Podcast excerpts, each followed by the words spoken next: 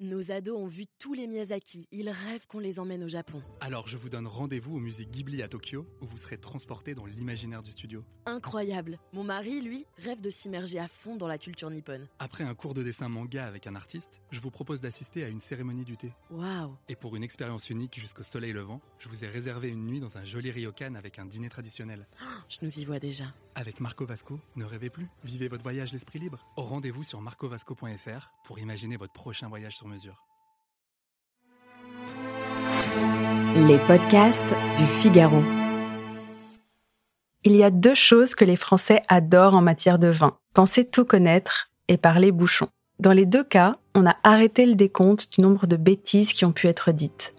Et moi, je vais essayer de vous aider à discerner le vrai du faux. Bonjour à tous et bienvenue dans ce premier épisode de Parlons Vin, le podcast qui vous dit tout sur ce que vous n'avez jamais osé demander. Je suis Alicia Doré, journaliste et responsable éditoriale du Figaro Vin. Dans cet épisode, je vais vous parler du bouchon. Le mot bouchon, qui vient du provençal bocon, a été transformé en boucon en français, ce qui signifie boucher.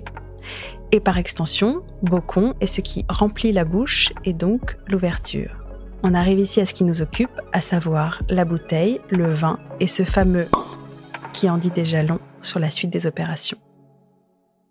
Alors il y a une bonne et une mauvaise nouvelle. On va commencer par la bonne. De moins en moins de vins présentent ce qu'on appelle un goût de bouchon.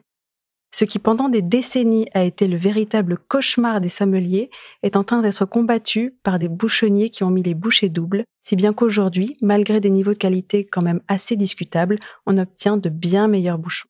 Mais pourquoi certaines bouteilles ont un goût de bouchon au juste? Tout d'abord, il faut que le bouchon sachant bouchonner soit en liège. Là, il se trouve que dans certains cas, il peut contenir du TCA, qui n'est pas ici un trouble du comportement alimentaire, mais bien une molécule barbare qui répond au joli nom de trichloroanisole. Le problème de cette molécule, c'est qu'elle peut donner cette amertume boisée et rendre un flacon complètement imbuvable.